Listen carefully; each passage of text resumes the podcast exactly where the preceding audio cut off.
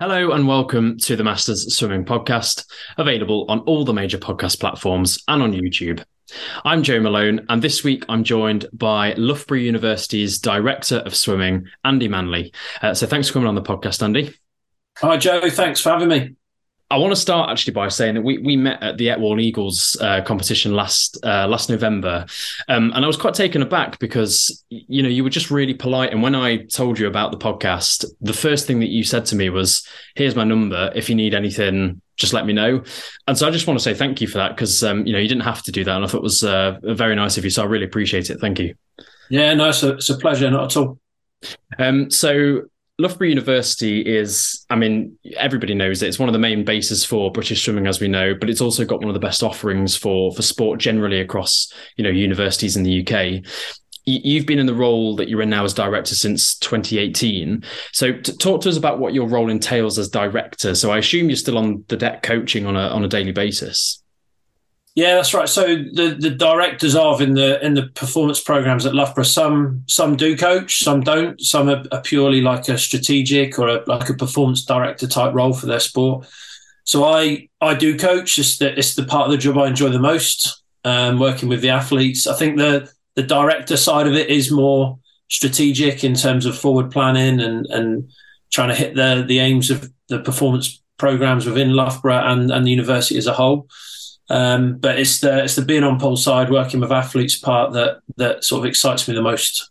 Yeah, that sounds good. And, and do you have other coaches that you work with that I guess you are, are sort of in charge of, or you, or you head up? Yeah, so we I, I do I line manage three other coaches. We have that are, that are full time members of staff. We have we've recently appointed like a, a, a program coordinator or a, I guess like a, a team manager role, somebody who can really drive the sort of the behind the scenes, the admin side of the program.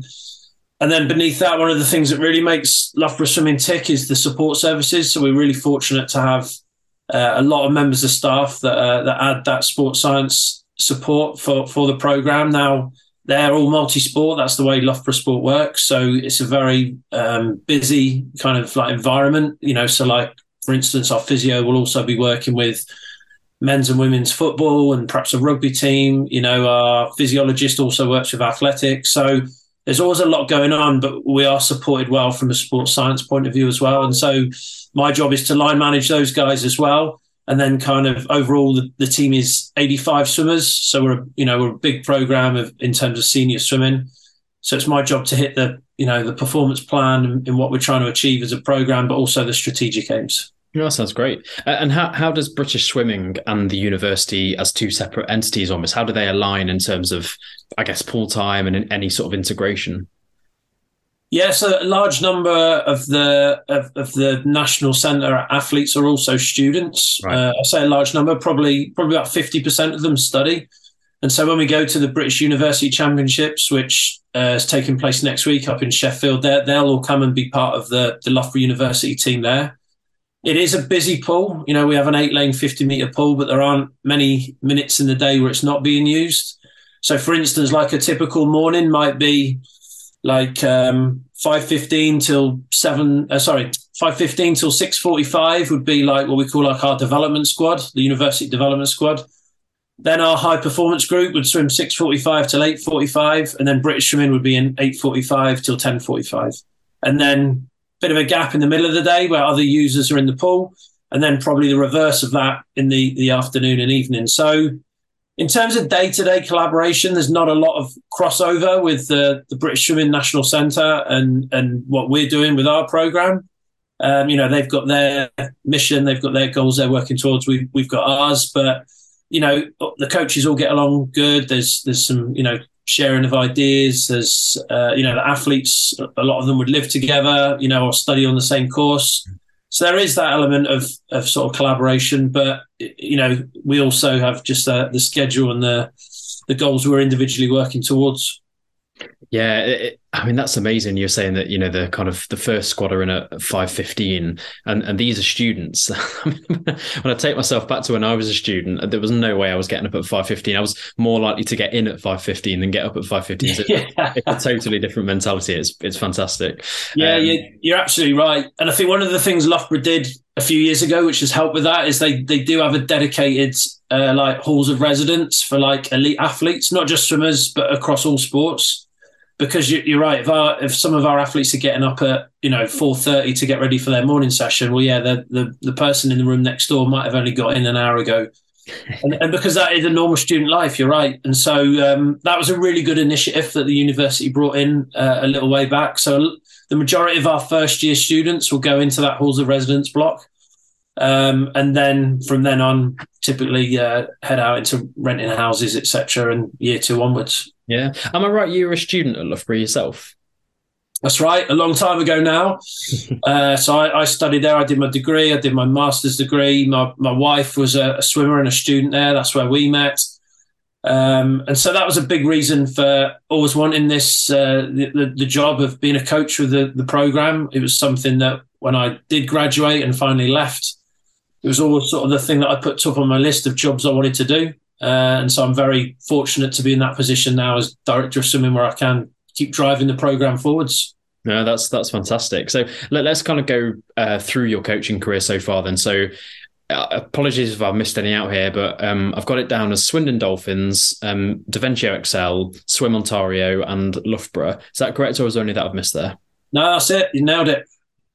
So, from from a swimming perspective, then, uh, how how do they each differ, or or do they differ, or, or the principles of like you know coaching a squad of people pretty much the same no matter where you are? Yeah, so that the first role uh, in in Swindon was like straight out of me, uh, effectively, you know, leaving Loughborough. Uh, an opportunity came up there to to take on the program. Now that was a that was a huge club in terms of numbers and range. So you had everything from kids who were starting swimming lessons from the first time they'd entered the water, right the way through to a, really big, vibrant masters team. Um, and and as head coach, I guess my my role was to sort of oversee all of that whilst coaching squads within it. So I think you, the, the way you you described it then is exactly right. Ultimately, you're working with people and you're coaching a person. You know, it doesn't matter whether you know there's somebody that's trying to qualify for their first ever county championships or like I'm at now at Loughborough, we're trying to get people to win Olympic medals. Sure. You know, the, the, the challenge is bigger, I guess, in a way, but it's all it's all relative for the person you're working with. But you, you're coaching a person, and there's a lot of transferable skills. And you know, the training sets might be different, but how you communicate, the softer skills and what you do, that's exactly the same. Mm. No, no, I, I, completely agree. And I'm glad you, I'm glad that's kind of how you think with coaching because I think, I think that's really important no matter what age you are, even if you're a, a child or a, you know, 56 year old master swimmer. W- was it always coaching for you? You know, when you were at university, was, did you always want to be a coach? Was that, was that the path for you? No, not, not at all. I think, I think the biggest problem with me is I wasn't entirely sure what I wanted to do. And so I kind of got to the end of my degree. I did my degree over uh, the, the, you know, the normal three years and kind of was at a point where I'm not really sure what I want to do. I was still enjoying my swimming, mm. uh, albeit not not as successful as most of my teammates around me at Loughborough, but you know I was I was doing okay. And so then I enrolled on a master's degree, which I, I did part time. So, so I figured, you know, let's let's do a master's, keep swimming, and in that time I'll figure out what I want to do. Coming probably into the the last part of that, and still not 100 percent sure. And it was at that point that I'd started doing my coaching and teaching qualifications. You know, usually in like Easter break or during the summer, I, you know, I'd started with back then it was like assistant teacher, teacher, club coach, and then I think the final one was called ASA coach. All very different now, but this was back sort of like early 2000s. And got to the end of that point and still wasn't 100% sure. And, and it was just, I guess, by a bit of chance that this job was advertised in Swindon. My, my parents lived in a town, or we lived in a town called Marlborough, which is about half an hour away from Swindon. And it kind of just like added up that this was a good opportunity to go into something like this. Mm. Still not 100% that that's what I wanted to do long term. But then as soon as I got into that and as soon as I got into that role, luckily I was appointed. Uh, you know, that was for me was the, you know, I, I knew that's what I wanted to do. The, the buzz of doing that, the excitement of preparing athletes for competitions, helping them develop, seeing the progress they made was something that really uh, excited me and, and, still does now. No, that's really cool. Then, um, so then it's Derventio Excel next, right? Um, what what what years were you there? Because I'm obviously I'm from Belper, Derbyshire, so I know Derventio reasonably well, and I knew a lot of swimmers that were there, kind of around my age group. So um, for me, it was it was like Rebecca Harrison, Richard Sellers, um, the the Lovett brothers. I think. Yeah, were you there around that sort of time? Yes, so the first two mentioned there were probably just a tiny bit before me, okay. but uh, yeah, the Lovett family were were involved um, you know, in my time there, all all three of them so uh, swam at some point with me in that in that period. But yeah, so that that for me was that was 2009. So I I kind of then had been at Swindon a long time. I'd taken them to a point where you know we were doing well. We had national age group medalists. The club, in terms of things like uh, what is now Arena League, were, were doing great. You know, I think we finished third in like the Western Premier Division behind like Plymouth and Millfield, which was an amazing achievement for, for a club that hadn't had a lot of success in that competition. But what was really exciting for me was that that performance end, you know, so the opportunity came up at, at Derventio, which was, as, as you know, like a, I guess like a county performance squad, mm. a, a way smaller program than I was used to in Swindon, which was about 400 to 450 members. You know, wow. Derventio was like 45 members, yeah. but the focus was more on, I say high performance, more like the performance end of age group and youth swimming. So yeah, we were yeah. expecting to be competing successfully at nationals and and the big thing we did there really well, I felt. Um, you know, I took over from from a guy called Mark Rose who who'd done an amazing job setting it up. Um, and then we, you know, we took a lot of pride in the fact we were every year we were putting people onto like the Great Britain European Junior teams or European Youth Olympics, and we created a lot of international swimmers through that period um, and gained real momentum with the, the, the athletes that did that. Many of whom have gone on since to represent Great Britain at a senior level at Commonwealths, Worlds, Europeans, and Olympics. Yeah. So that for me was a real uh, exciting time. Different challenges Mm. You know, because a club of 45 with, you know, 20 plus hours of pool time a week, you know, is, isn't, uh, isn't a wealthy club. And so there are other challenges there in terms of the income generation strategies we needed, but a really enjoyable time in terms of me stepping up as a coach into that international arena. Mm. I, was going to ask, how did you find the difference there? Because I guess at Swindon, whilst you'd have had swimmers that were really serious about the sport, you'd have also have had a lot of swimmers who were there for fun, socialising. But Derventio is is a different ball game. Yes, you want to still have fun, but you're all there because you're serious. And so, did you did you feel the shift in mentality when you went there? Yeah, it was quite an eye opener when I first went in. The first few weeks with the sort of the, the the shift in terms of what the athletes could do and and the sort of the not professionalism because we're still talking about coaching kids, but just that, that the high performance behaviours that I guess Mark Rose had instilled in them. That you know they were all there 30 minutes before every session to do pre-pull. They all stayed for 20 minutes after each session to stretch and roll out. You know, just the that level of performance started to nudge up, and so that was quite an eye opener. You know, there's there was now an element of support service to what we did. You know, a more comprehensive S and C program rather than it being a bit haphazard and you know that it was across the whole group, and and just the focus went up. You know, every, attendance straight away was was higher. So yeah, there, there was a noticeable shift for me, but it was one that I I loved it. You know, I, I knew straight away it was a good move to have made. And again, fortunately, the the success came with it, and the program grew, grew and grew in terms of the results we were getting. Yeah, yeah. So then you decide to up sticks and move to Canada. Um, so talk talk me through that one. Was that was that something you wanted to do from a a life point of view, or was it specifically because this role came up for swimming? Yes, a, a bit of both, I guess. You know, it was always something when I started getting into coaching, I thought, you know, that would be a really exciting thing to do to coach overseas. Now, for me, it'd have had to be an English speaking country. I'm not, you know, I don't know any languages. uh, you know, so like Canada, Australia, the, you know, the US would have been, you know, what we were looking at. And I think by that point, so that was, you know, I started Derventio in 2019.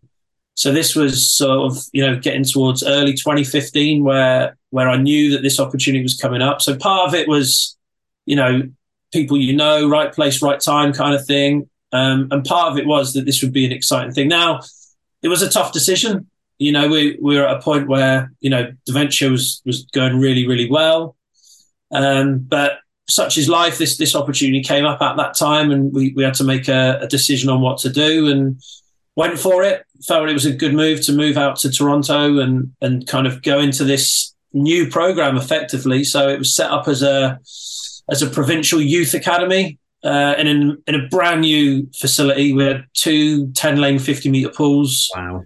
Plus a, a six lane 25 meter pool that was the diving pit. You know, it was it was an enormous venue. You know, indoor running track, two gyms, climbing walls, all the recovery uh, strat, you know, rooms you wanted. You know, with ice baths, heated, uh, you know, like hot tub type things, and you know, everything, anything in terms of what you needed for high performance, it was there, and it was alongside their national centre as well, and so. Again, I guess a little bit of a brave step in terms of could we set a program up there with some of the challenges around that, but you know something that I'm really glad that I did do, albeit ended up only being for one year. Yeah, and so how did you because of because of the extra facilities that that you had there? Did you did you again notice a shift in the athletes in terms of their mindset? Because eh, you know, I I've always kind of thought that if you've just got like stripped right back the absolute basic, you know, a, a six lane twenty five meter grotty pool, you will still get the, the, odd person who's like so motivated that they, you know, they'll never let their standards slip. But for a lot of people, that sort of environment could lead to a, a slip in standards. So, did you find again a shift in in a, in a raise in standards because of all of these facilities that you had? Um, I mean, it was quite a unique setup, right? Say, say I moved there now, where the program's been running for you know close to 10 years and and there's a lot more you know uh, history and sort of like there's there's a set structure to it. Because it was new. I mean when i first got there there were two swimmers in the program. That that was it. Right. And so we had to grow the program from scratch. And i, and I knew that. I didn't go in expecting a pool of like 20 athletes. I knew it would be a, a slow burner. Um and so to answer your question i guess i guess to start with it was it was on a par with the level of athlete that i was working with at Derventio albeit like you say we were in we were in the best facilities possible. And i think the athletes appreciated and respected that. And so their standards were nudged up because they knew you know they could come out of the pool and go to the nutrition recovery room and it's just full of fridges with shakes and you know they can blenders and they can make you know smoothies. They they were I don't want to say spoiled because they, they did appreciate what they got, but but it was you couldn't have wanted anything else in terms of um, that high performance environment. Mm. So I think the level of athlete might have been similar to the top end of what I had at Derventio, but they were very grateful and respectful of, of the environment and what they had. And, and because of that, it enhanced their effort levels and their commitment to what we were trying to do with the program. Yeah, yeah. No, that sounds good. So you say you you were there for a year. Was that was that only because the Loughborough opportunity then came up to move back, or did you always want it to be a short term move? No, no, it's exactly that. It's exactly because of the Loughborough opportunity. So when we went there, we um, we bought a house in Canada. So we, you know, we'd been for a couple of visits, my wife and I, because obviously the, the, kids were very young at the time. We knew it was a big, a big move. It wasn't just me as a single guy, you know, dropping everything and, and leaving. So we went with the intention that it was going to be, you know, long term, if not for good. Um, and you know, like I say, bought the house. The, the kids got settled into to school and kindergarten out there, and you know, we really did. We made a huge effort to just just immerse ourselves and adjust to you know the Canadian lifestyle. And then out of the blue, um, got a call in probably. So I started there in uh, like sept, uh, start of September 20, 2015. Got a call from my old coach Ian Armiger at, at Loughborough, who, who's who was back there coaching uh, at the time, telling me that he was retiring, and and I was one of a few names they were looking at. Would I be interested in coming back?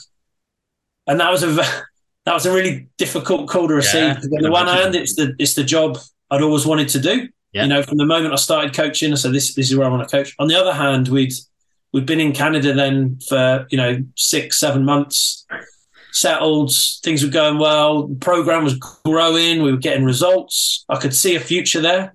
Mm. And that was a really few uh, tough conversations, I guess, that we had to have in terms of, you know, what, what do we do here? Um, and ultimately, then, yeah, it was sad to only be there for a year. I think I was made to feel really, really welcome by everyone in, in Swim Ontario, you know, the local coaches, the, the athletes I was working with, Swim Canada.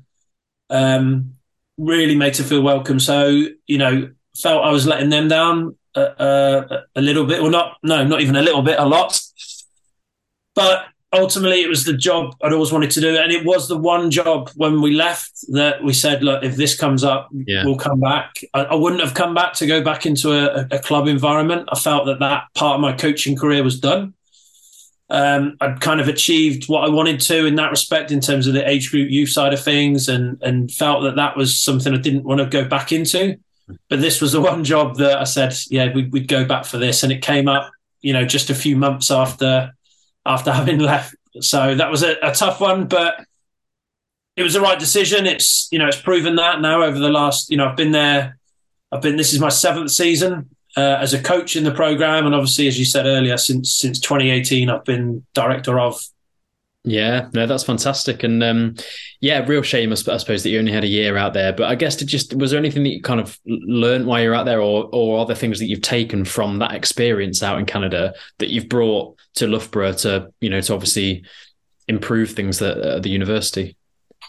So I think the use of support services, there was, although we had it to an extent at Derventio a little bit, it was very, you know, very much you know, dribs and drabs, just small, small amounts. But to have that level of support service, and for me to actually see, right, how can I, how can I uh, best utilize these people and the skills they have to enhance the the athletes and the journey each athlete's on in terms of their development. So I think, you know, for the first time, we had a we had an amazing biomechanist that worked with me pretty much full time in in, yeah. in program in Canada and that use of like video and, and technical analysis is something that that is you know we've we've kept you know it was at Loughborough anyway, but it's something that we place such a high regard on.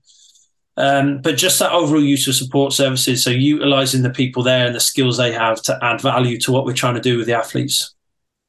Sounds good. So, um, sort of taking away the swimmers that you currently have now, because I think it'd be unfair to ask this question given given the current crop you've got. Who's the best swimmer you've ever coached? Uh, again, minus the swimmers that you're currently coaching now. So pre Loughborough, yeah. Um, I mean, I, I had a I had a group of athletes uh, at show that all happened to be breaststrokers uh, of similar age that were coming through at the same time. So, God, if you had, if I had to nail it down on one, that would that would be tough. I guess the the two standouts I'd say that that were probably most enjoyable to coach was Molly Renshaw and Abbie Wood. Right. So they, they, were two that came through the program with me at, at show and have, have, gone on to achieve great things. And that's not to undermine anything else anyone did uh, under me uh, at show. but those two would, I guess, would, would stand out in terms of my pre-Loughborough coaching. Yeah, sounds good. Um, so, so, I want to talk about your kind of your own swimming journey now uh, in in the pool itself, and then we'll come to your current squad uh, kind of afterwards. So, where, where, did where did the whole swimming thing begin for you? Like, how old were you when you first started swimming um, with with a club? Yeah, pretty early. I mean, my memories are of of having swimming lessons. Like you know, everyone gets started into it, and then I, I don't remember how that transitioned into into a club, but I grew up. Uh, uh, down on the outskirts of London, and so the first club I swam at was uh, was Barnet Copthall. Oh yeah. Um, so I remember swimming there, you know, as, as, a as a youngster before we the family moved to Marlborough to Wiltshire when I was about eleven years old. And so, like, I guess most of my swimming memories are from swimming at Marlborough Penguins, where you know made some amazing friends and that you know still in touch with now. And but I, was never I was never an, an, exceptional swimmer at that that age. You know, I think um, I I look back on it now and I was lazy. You know, I didn't I didn't have the work ethic needed to to be successful. I probably had the opportunities to do so. You know, I was in a club where there were some really good swimmers that came through there, albeit probably only on about four or five sessions a week. Mm. But I even remember, even you know, even though I was a little lazy, and even though I wasn't hugely successful, I always remember having such a passion for it. You know, maybe a couple of times in that period where, you know, I had to be sort of persuaded to keep going and was probably ready to to jack it all in. But I think my mum and dad were amazing at not certainly not forcing me to do it, but encouraging me to keep going and trying to get that enjoyment factor more than anything. And then it was probably I probably started to get momentum in terms of swimming as fast as I wanted to. Probably when I was around 16 or 17 mm. is when I probably realized that actually the harder I work, the more medals or more PBs I swim, and it and it finally clicked. Mm. And so I really then started to uh, apply myself to it. Now I think looking back on it, I think the damage was done. I probably had that period of 11 to 15 where being lazy and not applying myself cost me. But around that 16, 17 time is when I started then qualifying for nationals and starting to win medals at, you know, regional levels and things like that. And that's when Loughborough was then like, I remember a teacher at school suggesting, well, you know, if you're interested in sport and you're, uh, you know, you're a good swimmer, why not look at this? I'd never even heard of Loughborough. And then you know, got my A levels and, and made my way over to Loughborough as an 18 year old to, to study and swim. And that's when, you know, again, I, as a swimmer, I kind of took off and, you know, limited success still. You know, I'm, I'm certainly nowhere near the swimmer uh, level that the athletes I coach now. But first and foremost, that enjoyment and passion for it was was always there. You know, you know, there was never any doubt that's that's what excited me the most in terms of being in that pool, and I enjoyed I enjoyed by that point training hard. Yeah, I mean, you've certainly not um, underachieved on a master stage. I've got it written down here. You've got four British records that still stand to this day. Um, so two of those are in the 25 to 29 age group category. That's the 100 free and the 200 free. Um, 49.58 for your 100 free, which is exceptional short course, of course. Um, and for the 200, it's 149.94. And then you've also got two records in the next age group up to the 30 to 34. So that's again the 100 free uh, and 100 IM. So, I mean, that's incredible for four British records. And, and, I, and I'll be honest, I just looked at the short course. Do You, are you aware of any long course ones? Um, I don't, I'm not sure. May, maybe a 100 free long course. I think I went a 51 yeah. something uh, uh, European Masters meet, but yeah, so at the, at the time, the, the 49.5 was a was a Masters world record at the time. I world think I said it, and I, yeah. I don't think it lasted very long, but nevertheless, that was, I guess, a, a, nice achievement to have. But yeah, a lot of those times there were actually are, are actually PB. So I actually got quicker uh, having left Loughborough, and it mm. used to drive Ian, my old coach, mad because I, you know, I obviously stayed in touch with him, and you know, he's still heavily involved at Loughborough now, but it used to drive him mad that I was doing sort of nine sessions a week with him and five land sessions and and and went away, started coaching full time, got in and swam, you know, four or five times a week, lunch times in public sessions, and I would turn up at national short course or a masters meet and just seem to get quicker and quicker. What do you what do you put that down to? Because uh, you know I've heard a few masters swimmers that have got a similar kind of story where they've they've absolutely drained themselves, perhaps as an age group swimmer or, or in their early twenties, and then actually when they've taken their foot off the gas a little bit, they've somehow got quicker. Is that sort of similar for you? Yeah, absolutely. I think, and obviously, you know, Ian Armiger did an amazing job coaching me um, through through most of my time at Loughborough. Um, and so obviously that that physiological architecture was there. You know, I, would had years and years of building that base, and I was obviously I was in decent shape.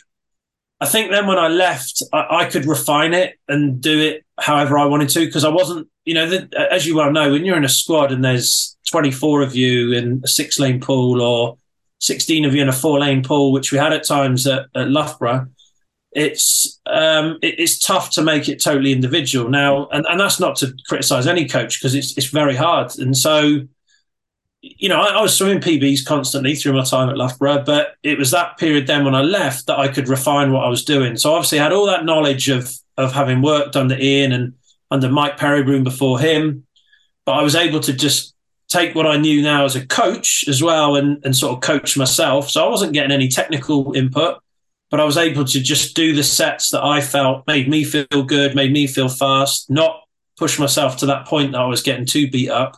Mm. But having had that background of, you know, six years of being at Loughborough with that, you know, doing a constant 55, 60 kilometers a week, mm. um, that, that, that then, you know, that goes for something, you don't lose that straight away. And so, what I could do, for instance, if I, you know, if I got in one day and was warming up and had a set in mind to do and felt terrible, I could just change it. Yeah.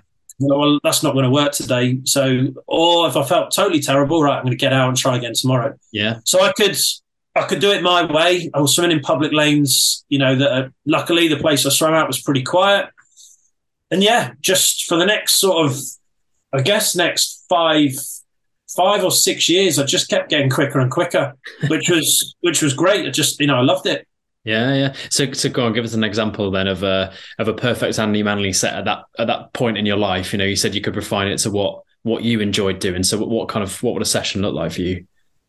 Yeah, well, we do, and it's stuff I still do now with my swimmers. Actually, we do stuff what we call like rainbow sets. So we use a, a system of intensity based on colours. So rainbow set would be going through a really big descent, a big range within a session, and I really like those. And I've used those from when I started coaching uh, um, in in Swindon, and we did one actually this morning with our international guys at Loughborough. So they're things that I still like doing uh, now as an athlete, and so it would be you know, uh, an example of a set might be something like, um, I don't know, 350s freestyle, which would be fairly steady, just on like 50.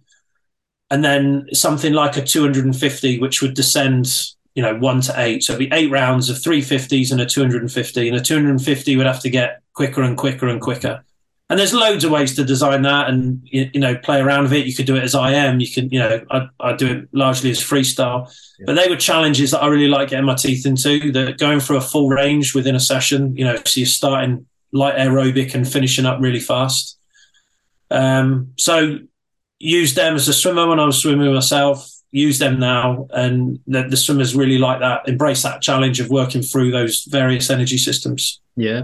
And how many sort of meters were you doing a week when, again, when you're kind of hitting these big PBs?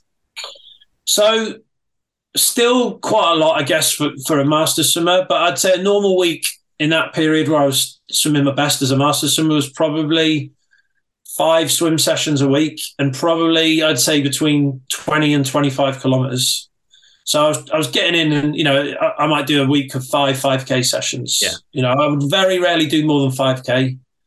Um, and some sessions, if it was speed work or, or I might have been busy on time because I was obviously working full time then, the one, oh, sorry, the two things I'd say that made a massive difference. I remember people ask me is one is I raced a lot, like very, very frequently. So I was in the club at Swindon where I'd honestly say like 26 out of 52 weeks in the year, there'd be some competition at the weekend. Now, a lot of them I just joined in with. You know, the swimmers liked it. I was, you know, I, you know, the head coach is swimming in the team. So if it was Arena League, there you go, got three rounds of that. Then in Wiltshire, we'd have had like a what used to be called the Winter League. There were four rounds of that. And then there were four rounds of a Summer League. So straight away, you're at 11 galas, if you like. Mm. But there aren't, you know, they're just Saturday evening things. Yeah, yeah. But then you'd have county championships and county masters championships, which were separate. And then you'd have regional championships and regional masters championships. And yeah. so I was racing loads and it kept me sharp and it kept the speed element of that, that in there because you can try and replicate that in training, but ultimately the you know racing is the ultimate way to sort of really test yourself and and and push to those upper ends. So that was one thing I think that really helped. And the second thing was the the strength program that I was doing that I was in the gym, you know, three to four times a week, lifting really heavy. Um, you know, for me, sorry, you know, like not not heavy in the grand scheme of things, but you know, in terms of me, I was getting stronger and stronger. Yeah. Um, and I and again, I had the time to do that. Uh, was was lifting with other people that were in the Swindon like team at the time in the Masters group. Um, and so they were the two things that really added to that. So although my actual pull volume was a fraction of what I was doing at Loughborough, and I was swimming four or five times a week rather than nine, I think combined with the the gym program and combined with the frequent racing was the reason that I was able to keep moving on and, and setting those PBs. That's great. Uh, and so obviously we uh, we said at the, at the start of this podcast that we met at the Etwall competition, but that was your that was your first competition for quite a long time on the master space, wasn't it? Yeah, well, so I swam a relay back in 2019 with uh, a, a, group of guys that I trained with at lunchtime at Loughborough. Um, but individually, yeah, I, have not I've not raced for a very long time. See, I, I, was trying to work it out, and I think the last time I probably would have raced individually was probably 2009. I want to say so. Yeah, probably 2009. So yeah, when when we met at, at that competition, the Masters competition, that was my first individual race for for a very long time. Yeah, and that's kind of been that's kind of happened as a result of my kids getting into swimming and the you know the the sort of like family rivalry that's sort of like created here with you know a little bit of challenge from my eldest son there and i think the way I look at it is if I'm going to spend, you know, a, a, weekend at a swim meet, you know, sat in the balcony while they're racing, if it's an event I can swim, I might, I might as well race myself because it's uh, it's certainly more fun. You know, it breaks the day up a bit more for me. It gives me reason to stay in shape. You know, I'm yeah. 46 years old now, and I think like I don't I don't like running. I did it during lockdown and and had to do it because it was a way of sort of keeping in shape, but I hated it. Yeah. So I still enjoy being in the pool, still enjoy swimming and training. And so it was never the intention to really get back into racing. But um, I think as a result of my, my kids doing it and getting more enjoyment out of what they do, I've actually I've actually really enjoyed dipping back into it. Oh, that's really good. Uh, and you say that you swim with a group of people at lunchtimes at Loughborough. So are you still kind of doing four or five sessions a week, or is it a little bit more casual than that now? No, I'm at the moment. I'm trying to. So I've this week I've managed to do Monday, Tuesday, Wednesday, Thursday. So if I can get one more in tomorrow, that's really good. Great. I'm certainly not up at 5k sessions anymore. Um, you know, it's a little bit less than that, but yeah, you know, I think a few years ago uh, the intention would have been to swim, you know, at lunchtime every day, but I'd find reasons or excuses not to. Whereas now I'm actually the opposite. You know, I'll I'll, I'll, find reasons and make a way to make sure I can get in. So I block out the time in my diary. So if people are asking for meetings, uh, you know, between like 11 and 12, which is when I, I, try and get in, or 12 and 1, I just block that time out. So I protect that to make sure I put my my health, my well being first, so that I can sort of stay in shape. First and foremost, it's about me trying to stay healthy. Yeah. Rather than me trying to prepare to you know, go and swim best times, which, which certainly ain't happening. But you know what I mean? It's it's about it's about health rather than performance. But I, I have enjoyed getting back in and doing the last few competitions. You know, putting those racing shorts back on, mm. feeling that, that little bit of you know butterflies in the stomach, and you know not more than ever not unsure of what the outcome is going to be because I, I, really had no point of reference on where I was going to be. Um, but yeah, I really really enjoyed getting back into it. No, that's good. I'm glad. So let's um let's talk about the, the current squad that you that you coach. Then to talk to us about some of the swimmers that you've got and and kind of where they're at on the on the world stage. Okay, yeah. So our our high performance squad at Loughborough is, is 24 athletes. Um, pretty much all of those are, are, studying. So 21 out of 24 are student athletes currently on on courses at the university. So I'm responsible for for 12 of those, and my group is sort of middle distance up into distance and open water. And then Ian Hulme, who I co-coach the group with, he's then middle distance down into the, the, the sprint athletes. So we've got that kind of nice distinction within the group. I think the big thing that's um, different about what we're doing at Loughborough with that group is is over half of them are actually international athletes, non-British. And that was a strategy of ours a, a, few years ago to make a conscious decision to go out and recruit um, international athletes. British swimming do a great job, you know, in terms of the national centres at, at, Bath and in Stirling and at Loughborough of taking care of of the majority of British talent. Now, some still choose to swim with us, and and the sort of the the eleven or twelve in our high performance group are excellent British athletes, many of whom are on like the world class program with British swimming. But it's those international ones that have really been a game changer for us um, in terms of moving the level of love pursuing to, to the, the new heights, I suppose. So my, my, my group I've currently got, I've got international people like uh, there's a guy called Andreas Vazaios from Greece, who's the he's the European record holder for 200 IM short course. He goes one minute 50 for a 200 IM, wow. which um, is, is pretty impressive, right? so um, you know, and he, he's uh, he's just an outstanding swimmer. He's he's just uh, a points machine for us when we go to the BUCS Championships, the University Championships, because he can certainly short course. He can swim anything you wanted him to, and he he would be exceptional. I think, you know, we went um, I think like eighteen months ago to BUCS short course, and he he just I think he set sort of seven new records. You know, he was going. Wow. 50 point 50 point for 100 back you know 40 45 for the 100 free, 49 for the 100 fly, things like this. And just like he'd get out of one race, he'd have 20 minutes rest, he'd be straight back in. And so he's an outstanding athlete and a, and a, and a pleasure to work with. I've got a guy from Austria called Felix Auböck, finished fourth at the Olympics, um, made three Olympic finals uh, in the 400, 800, 1500, and he's world uh, was world short course champion in the 400 free. Um, I've been fortunate to be a part of that Austrian team with Felix since he's been with us. So they, they take me to all the major championships as part of them t- their team. Yeah. And and other than not speaking German at all, I've you know that's that's been I've fitted in great with what they do, and and Felix has been able to move things on.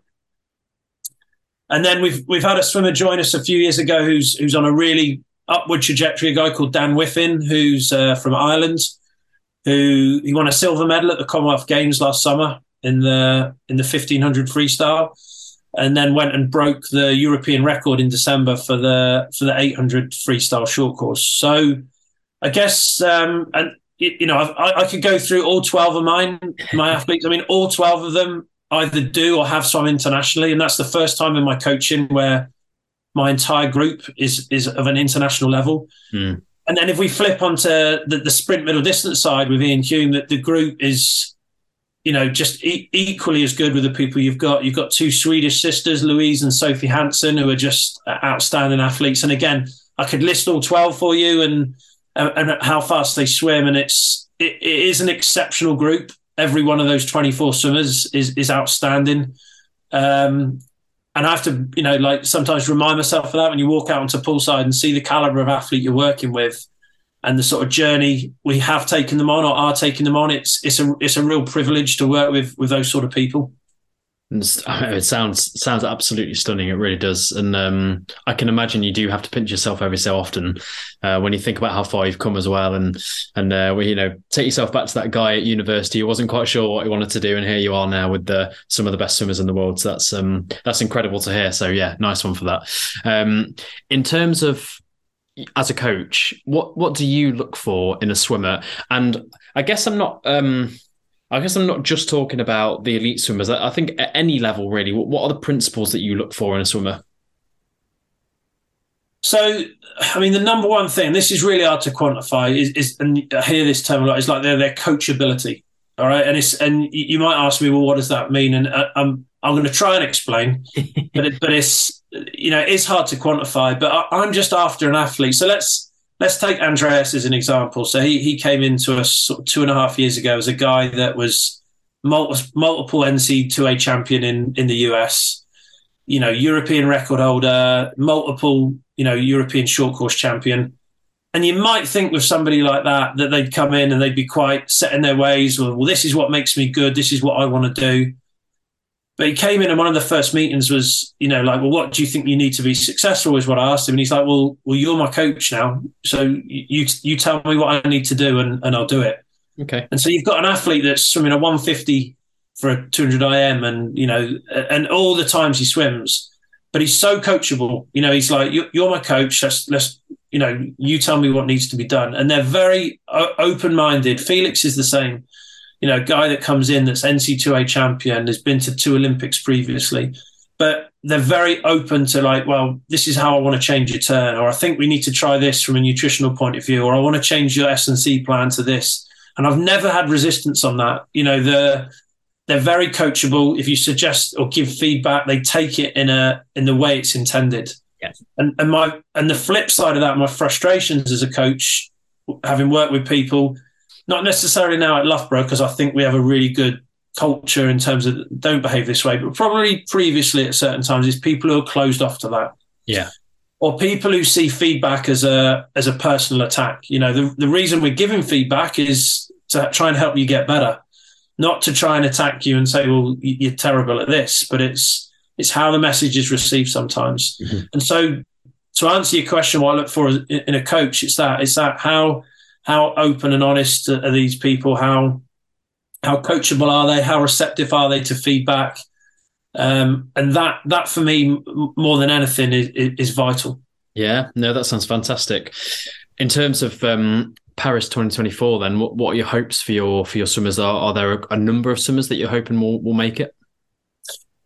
Yeah, de- definitely. And I think again, it's we're we're at a point where making it is probably is one part of it, but we are looking at medals. You know, there's no other way around it. You know, right now when we have a coaches meeting and we we forward plan in terms of what our goals are, of course there's going to be some athletes that their their their goal is can we qualify for that that Paris Olympic team.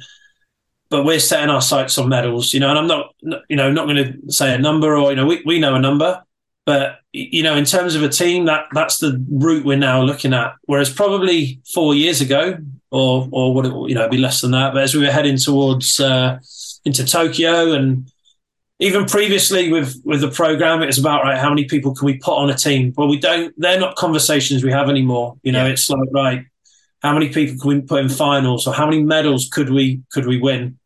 Um, and by by doing that, it pushes the whole level up because then the people who perhaps were maybe on the fringe of wanting to make it or not sure if they could, if you're training in a lane with someone who's you know just broken a European record or is number one ranked in their event in the world, you know for for 2022, then you you're setting your sights higher because you're mm. training with them day in day out. You're seeing the best and worst of these other people, and you realise that you can be part of that too. So as I say, we've got 24 in the group, and you could probably chat to, I would say, you know, 22 out of 24 of them would say, I want to be in Paris. Now, clearly, not everyone is going to be because it, it, doesn't work like that. It's sport and it, it's not as simple as that. But we're in that position where that that is the goal that these guys are aiming at now, and and that's really exciting to be to be part of that and taking people on that journey. Mm. And just on a personal level, have you ever been to the Olympics as a coach with with your swimmers before? Yeah, so I was fortunate to be fortunate enough to be in Tokyo. So I was there with with Felix with the Austrian team. Um, that was my first time being at Olympics and in the village, and you know, sort of experiencing that whole circus of what that's all about. Now, obviously, COVID was still really yeah. impactful at that time. No crowds, there were restrictions, but having never been to an Olympics, I didn't really have a point of reference to compare it to. So I know other people that had been before who said, "Oh, well, it was different. You know, couldn't do this, couldn't do that." It wasn't different for me because it it was just it was all new. Mm. Um, and that was an in, that was an incredible experience. I mean, finishing fourth was was a real kick in the nuts. You know, it was like that that was really tough to take. You know, albeit the the performances were amazing. You know what Felix did there. Um, but just the result of the race to finish so close to, to a medal and so close to a gold medal, really. But that's that's the Olympics, you know, and that's that's what happens. And I think, you know, as a Loughborough team, the people we had there, we were so fortunate to have people, you know, representing Sweden, France, Ireland, Austria, Greece, Kenya, Britain. You know, we it, it was amazing to have a real presence there from Loughborough, and just to be part of that and be part of that Olympic experience was uh, was amazing. Oh, sounds fantastic. Well, all the best for for Paris 2024. Obviously, I hope you have the success that you you hope for. Um, and also, just want to say congratulations. It sounds like your career is going really well. You've got your dream job. That is fantastic, and um, you've had some brilliant experiences along the way. Um, I'm so glad I met you. Um, you're a top guy, so thank you very much, and thanks for coming on the podcast. Uh, I really appreciate it. No, it's been great, Joe. Thanks very much. Cheers.